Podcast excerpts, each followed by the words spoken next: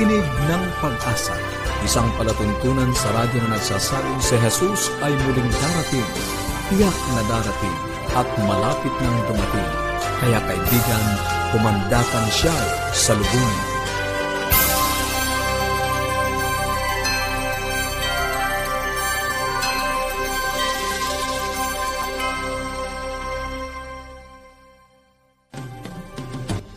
Maligaya at puno ng pag-asa ang pakikinig muli mga kaibigan. Kami po ang inyong lingkod, Pastor Ner Caranza. At Melo Anademong. Nag-aanyaya na samahan nyo kami sa loob ng 30 minuto sa ating talakayan, sa atin pong kalusugan, pagpapanatiling matatag ng ating sambahayan, at higit sa lahat sa pagtuklas ng pag-asang nagmumula sa salita ng ating Panginoong Diyos.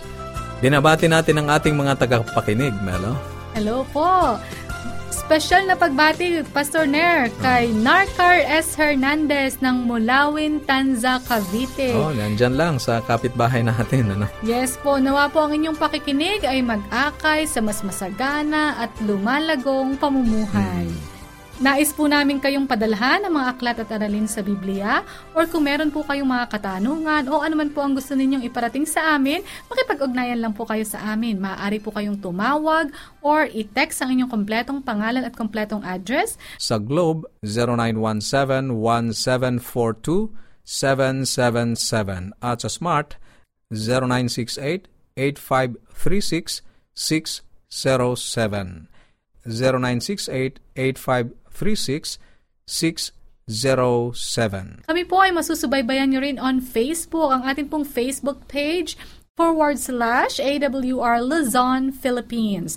At para po sa mga nagnanais ng additional Bible study resources, you may visit bibleschools.com forward slash Central Luzon. May mga Bible study guide po ito na para sa adult at meron din pong para sa mga bata. Sa atin pong pagpapatuloy sa buhay pamilya, makakasama pa rin natin si Sir Kadapan sa paksang mga anak pamanang galing sa Diyos. Si Sir Kadapan ay isa pong batikang tagapayo at uh, Pastor Der, ngayon ay tatalakayin po sa atin kung paano mag-instill ano ng mga aral, mga values ano sa ating mga anak. Mm-hmm. Kasi Pastor Nair, minsan ay Sinasabi lang natin ito pero nagtataka tayo bakit hindi natin nakikitang ipinapamuhay or sinusunod ng mga anak natin. Tama, tama. So, Pastor, ngayon pag-uusapan natin paano ba natin ito ipapasa sa kanila such that talagang habang lumalaki, mananatili sa kanila. At ano ito po? ang pangunahing responsibilidad ng mga magulang. Ano, dito makikita kung paano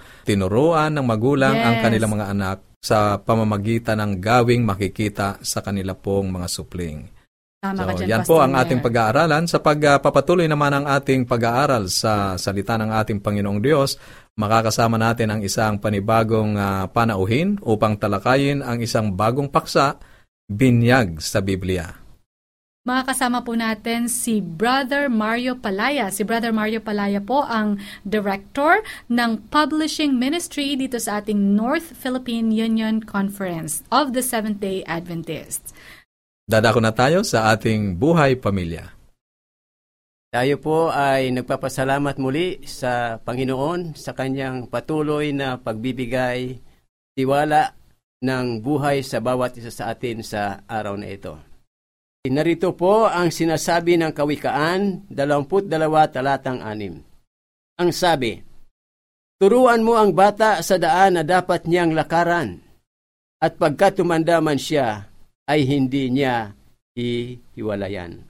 Opo, mga minamahal na mga magulang, mga kaibigan, tunay ang isinasaad ng banal na kasulatan na dapat turuan natin ang bata sa dapat niyang ano po, lakaran.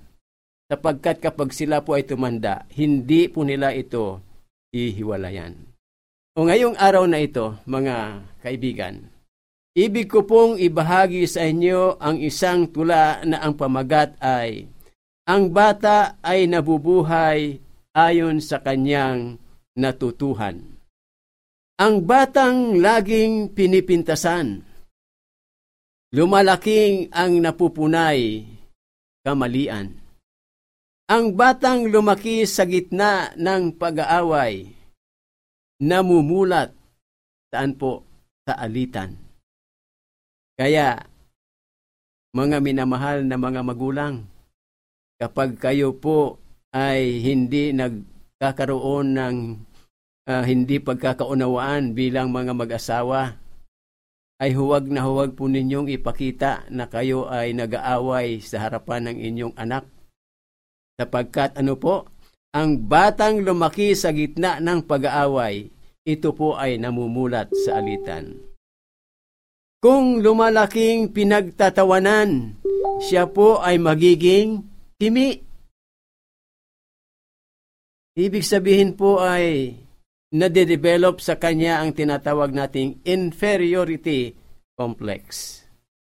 Yan po ang nangyayari. Ang pinalaki sa kahihiyan, ano po ang wika? Walang madarama kundi pawang sumbat. Kung lumaki naman sa pagpaparaya, matututong magtiis. Ang batang nabubuhay sa magandang halimbawa nagkakaroon ng sariling tiwala. Ito po yung tinatawag nating isa sa paraan ng pagiging ano po, pagpapalaki ng mga anak ay ano, na modeling. Kung pinupuri ang bata, matututo siyang magparaya sa iba. Kung maganda ang trato sa kanya, magiging makatarungan siya sa kapwa. Kung tiyak sa ikinabubuhay, magkakaroon siya ng tiwala sa kinabukasan. Kung siya ay sinasangayunan, hindi siya magiging mapagbalat kayo. At kung ang bata ay tinatanggap at minamahal, makikita rin niya ang pag-ibig sa kanyang kapwa. Mga minamahal na mga kaibigan, mga magulang, masasabi natin na mahalaga ang mga bata bilang miyembro ng pamilya, bilang mana mula sa Panginoon na sila po ay nararapat na tumanggap ng tamang turo. At bilang mga Kristiyano, tayo po ay ano, naniniwala dito at bilang mga Adventista tayo po ay naniniwala dito sapagkat ang layunin po natin ay ano po ay maibalik ang nawawalang wangis ng Panginoong Diyos sa tao. Mga minamahal na mga kaibigan, mga magulang, nawa sa seryeng ito ay atin pong bigyan ng pansin ang ating pagpapalaki sa mga bata na dapat po nating turuan ayon sa ano po, ayon sa banal na kasulatan. Muli, magandang araw at patuloy tayong pagpalain ng Panginoong Diyos sa muli nating pagkikita sa serye ng ating pag-aaral. Ganun pala po yun mga kaibigan, mga magulang. So, simula't simula pa lang habang maliit pa yung anak natin, yung parang akala natin ay hindi pa nila ito nauunawaan, sinisimulan na natin ang pagtuturo. At Pastor Ner, yung pagtuturo, mm. hindi lang pala po ito sa salita, talagang dapat nakikita, nakikita ito sa atin. Oh. Yes, minomodel natin ito sa kanila. Sapagkat kapag minomodel, nakikita nila ito, mas natatatak, mas natatanim po ito sa kanila. Maraming salamat, Sir Ray Kadapan. Kung meron po kayong mga katanungan or kung ano man po ang gusto ninyong iparating sa amin or nais niyo pong makatanggap ng mga aklat na atin pong ipinamimigay, mga aralin sa Biblia, makipag-ugnayan lang po kayo sa amin. Maaari po kayong tumawag or i-text po ang inyong kompletong pangalan at kompletong address. Kompletong address po para masiguro na makakarating sa inyo itong mga aklat at aralin sa Biblia. Ito po ang ating mga numero. Sa Globe, 0917 1742 0968-8536-607 at sa Smart 0968-8536-607. Sa atin po mga kaibigan na nag-follow na sa ating Facebook page, maraming maraming salamat po sa mga hindi pa po itong ating Facebook page forward slash AWR Luzon, Philippines. Maaari din po kayong mag-iwan ng mga comments dyan sa comment box. Kung nais niyo naman pong magpadala ng email, maaari niyo pong isend sa connect at adventist.ph. At para po sa mga karagdagang Bible study resources, you may visit bibleschools.com forward slash Central Luzon. Sa bahaging ito ay mapapakinggan po natin ang isang makalangit na awitin.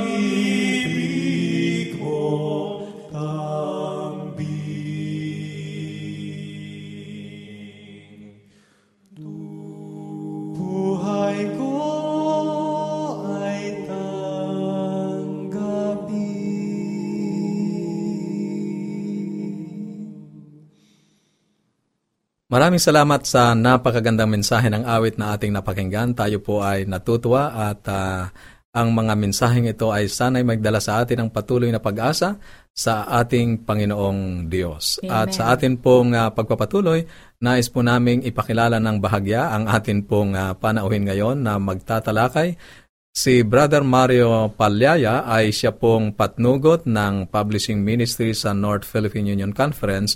Uh, nagpapasalamat tayo na binigyan niya ng panahon ang ating pag-aaral ngayong hapon at sa mga susunod na araw. Ipagkaloob natin ang panahon kay Brother Mara Palaya. Mga kaibigan, inahanyaya namin kayo na patuloy tayong mag-aral sa salita ng Diyos. At sa mga nakaraan nating pagtatalakay ay nalaman natin na lahat ng bagay ay sambahin ng Diyos. Ngunit bakit? Sabi niya, bakit hindi si Buddha o si Confucius o bipang Diyos? Ang ikaapat na kabanata ng Apokalipsis ay nagsasabing dapat nating sambahin ang Diyos ng dalawang bagay. Unang-una ay dahil siya ang naglalang sa atin. At ito ay nagpapahayag sa napakalang bagay na pagsaalang-alang ng araw ng Sabat. Napag-aralan natin, iyon ngunit ang ikalimang kabanata ng Apokalipsis ay ating makikita ang patuloy na pagtatalakay ng isa pang kadahilanan kung bakit ang Diyos ay kinakailangan nating sambahin. Sa Apokalipsis 5, 5 hanggang 6, ito ang kanyang sinabi. Narito ang leon sa angkan ni Huda. Ang ugat ni David ay nagtatagumpay at nakita ko sa gitna ng luklukan ang isang kordero na nakatayo na wari ay pinatay. Patuloy na pagbanggit ng Apokalipsis 5 versikulo 9, ito ang kanyang sinabi. At sila'y nangangawitan ng isang bagong awit na nagsasabi, ikaw ang karapat-dapat sapagkat ikaw ay pinatay at binili mo sa Diyos ang iyong dugo, ang mga tao sa bawat angkan at wika at bayan at bansa. Mga kapatid, ang pangalawang kadahilanan kung bakit nating sambahin ang Diyos ay dahil siya ay namatay upang tayo ay iligtas. Isang napakahalagang bagay na ating tingnan sa kanyang kamatayan. Ang kordero ay si Jesus na namatay para sa atin. Ang luklukan ay nangangahulugang pamamahala at ang katotohanan na siya ay nakatayo ay nangangahulugang natapos na niya ang isang bagay na totoong malaga na may kinalalaman sa kanyang pagkahari. Nangangahulugan ito na kompleto na niya ang kanyang gawa. Namatay para sa atin ang kanyang dugo na nagdanas dahil sa ating mga kasalanan. Ang sabi niya, bumangon muli sa libingan upang bigyan tayo ng buhay. binigyan tayo ng Diyos ng isang bantayog sa kanyang kamatayan, paglilibing at muling pagkabuhay at ang bantayog na yon ay ang simbolo ng binyag.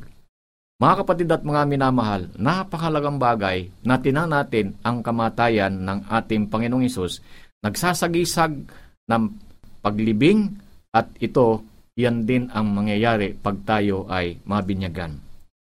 Kapag ang isang tao ay umalis sa kanyang mga salitang pamamaalam ay madalas na mahalaga.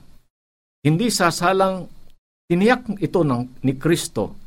Bago pa man siya bumalik sa langit ay sinabi ni Jesus ang ilan sa pinakamahalagang bagay ang salita sa kanyang mga alagad. At ito ang kanyang huling komisyon sa kanila. Sa Mateo 28, versikulo 19 hanggang 20, ito ang sinabi, Ang lahat ay kapamahalaan sa langit at sa ibabaw ng lupa ay naibigay na sa akin. Dahil dito, magsiyaon nga kayo at gawin ninyong mga alagad ang lahat ng mga bansa na sila'y inyong bautismuhan sa pangalan ng Ama at ng Anak at ng Espiritu Santo na ituro ninyo sa kanila na kanilang ganapin ang lahat ng mga bagay na inuutos ko sa inyo. At narito, ako'y sumasa inyong palagi hanggang sa katapusan ng sanlibutan. Ang Komisyong itong ibinigay ng Panginoong Isus sa kanyang mga alagad ay meron ding talata ng Biblia na nagbigay din ng otoridad. Ito ay masusumpungan sa Apokalipsis 13. Makikita natin ang dalawang halimaw nagbigay din ng otoridad. Sa unang halimaw, sa talatang 1 hanggang 2, sabi niya, ang dragon ay ibinigay sa hayop ang kanyang otoridad.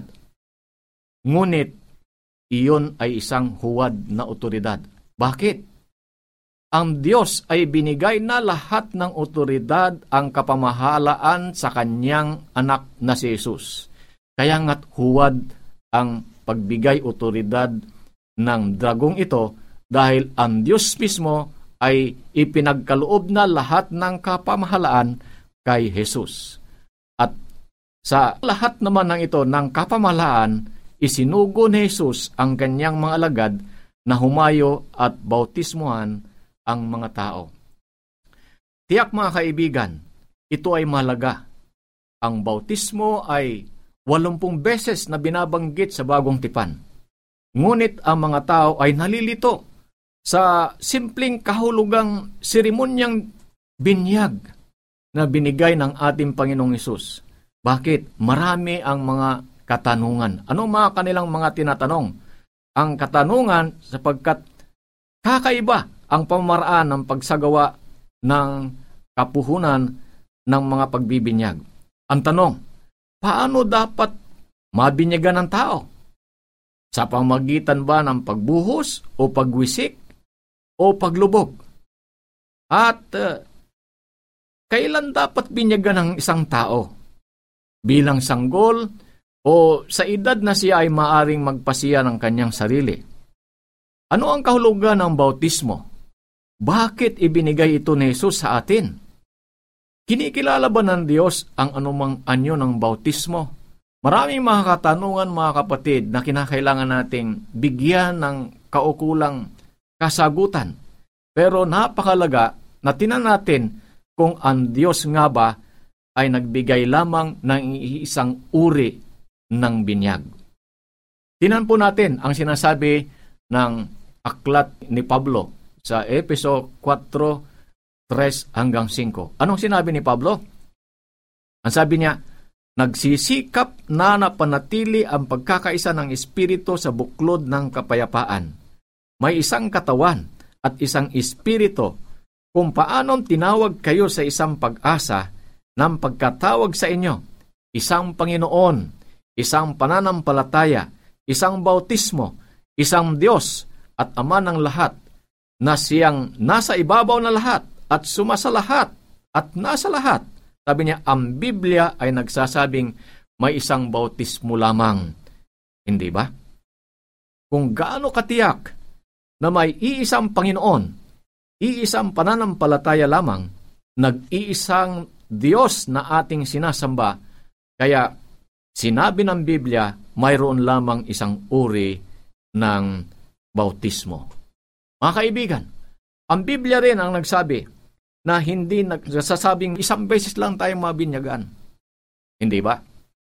Ang sinabi nito ay isang uri lamang ng bautismo na kinikilala ng Diyos. At ang iglesia ay isinasagawa ang isang uri lamang ng pagbautismo sa mahabang panahon. Sa mahabang panahon ng ating Panginoong Isus, hanggang sa siya ay umakyat sa langit, merong kasaysayan na nagsasabi sa atin na ito ay mahigit limandaan taon lumipas bago ang ibang uri ng bautismo ay sinaalang-alang maliban doon sa isinagawa na itinuro ni Juan at ni Jesus.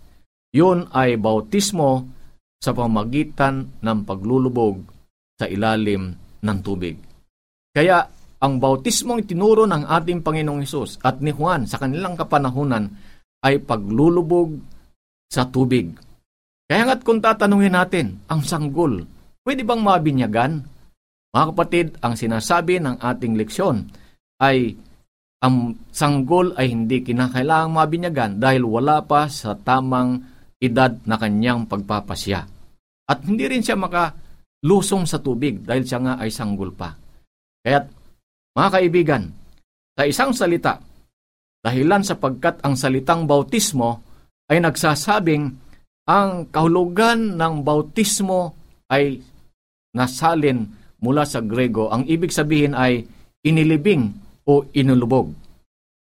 Ang ibig sabihin ng salitang bautismo ay to immerse, ilubog o to submerge something, lumubog ng isang bagay. Nangangahulugan ito ng paglusong sa tubig. Hindi ito isang salitang pangrelihiyon. Ito ay isang pangkaraniwang salita. Ginagamit nila sa salitang ito sa kanilang araw-araw na buhay. Kaya nga't noong panahon ng ating Panginoong Hesus, pagka noon ay may nabinyagan, ang kanilang pagbabanggit lamang ay ang paglubog ng tao. Pero ating alalahanin mga kapatid na ang kahulugan ng pagbinyag ay ang paglulubog. Ang ibig sabihin ay na ang paglulubog sa tubig, yan lamang ang binabanggit ng Biblia ng pagbinyag. Madaling isipin ang dahilan ng bautismo sa Biblia na tumatagal ng ganoon na lamang kahit nasa Roma nakita mo ang wikang Grego at kultura ay lumaganap sa buong mundo ng mahabang panahon matapos si Jesus ay pumunta sa langit. Imposibleng gamitin ang anumang iba pang anyo ng binyag dahil alam ng lahat ng ibig sabihin ng salitang binyag ay ilubog. Alam mo ba na ito'y isang nakakatuwa at uh, makabuluhang katotohanan na sa mga bansang Grego Hanggang ngayon, ang binyag ay sa pamamagitan ng paglubog. Mga kapatid at mga minamahal, noong kapanahunan, kahit doon sa iglesia ng Grego o sa kapanahunan, ay ang iglesyang Grego nagbabautismo sila sa pamagitan ng paglulubog dahil alam nila ang kahulugan ng salitang binyag o bautismo. At imposibleng linlangin sila tungkol sa kahulugan ng binyag. Mga kapatid at mga minamahal, napakainam na dapat nating alalahanin ang binyag ay ang nangangahulugang paglinis at pagpapatawad ng ating mga kasalanan. At mayroon lamang iisang uri ng binyag na itinuro sa atin ng kasulatan. Iyan ay paglubog. Sa susunod nating pag-aaral, mga kapatid, tatalakayin natin, titinan natin ang isang bagay na napakalagang paksa patungkol sa binyag. Kaya nga, inaanyayahan namin kayo na patuloy na subaybayan ang programa ng Tinig ng Pag-asa. Maraming salamat po. Maraming salamat sa naging pag-aaral natin ngayon sa banal na kasulatan at natutunan natin na ang bautismo ay bahagi ng mahalagang tagubili ni Kristo sa mga alagad sa pangangaral ng Ibanghelyo. Kaya ito ay isang mahalaga at solemning seremonya na dapat maranasan ng isang sumasampalataya. Pangalawa, mm-hmm. mayroon lamang isang uri ng bautismo o binyag na binabanggit sa Biblia at mula mismo sa salitang ginamit upang ilarawan ito ito ay nangangahulugang paglulubog. Amen. Walang ibang paraan na ibinigay ang Biblia tungkol sa bautismo kundi ang paglulubog. Pangatlo, ang paraan na ito ng pagbabautismo ay siyang paraang ginamit ng unang iglesia mula sa panahon ni Kristo hanggang sa mahigit limang daang taon pagkatapos na siya ay umakyat sa langit. Kaya kung may naging uh, pagbabago sa ang ayon sa ating pag-aaral at paano ito nabago, ano ang mga dahilan ng pagbabago, yan ang ating patuloy na tutuklasin sa mga susunod nating pag-aaral sa pangunguna ni Brother Mario Palyaya. Kaya sundan po ninyo kami bukas sa ganito pa ring oras at himpilan. Yes po mga kaibigan, kung meron po kayong mga katanungan or nagnanais po kayo na mag-aral pa ng mas malalim ng banal na kasulatan, makipag-ugnayan lang po kayo sa amin. Doon naman po sa mga nagnanais na makatanggap ng mga aklat at aralin sa Biblia, maaari din po kayong uh, mag-communicate sa amin. Ito po ang ating mga numero. Sa Globe, 0917-1742-777 at sa Smart, 0968-8536 607. Pwede rin po kayo magpadala ng mensahe sa ating Facebook page Or, i-like nyo po ito, i-follow at i-share sa inyong mga friends. Forward slash AWR Luzon, Philippines. Kung nais pong mag-send ng email, ang ating email address, connect at adventist.ph. At sa atin pong pansamantalang paghiwa-hiwalay, baonin natin muli ang salita ng ating Panginoong Diyos sa Apokalipsis Kabanatang 22, Talatang 20, ang nagpapatuto sa mga bagay na ito ay nagsasabi, O, darating ako. Bukas po muli.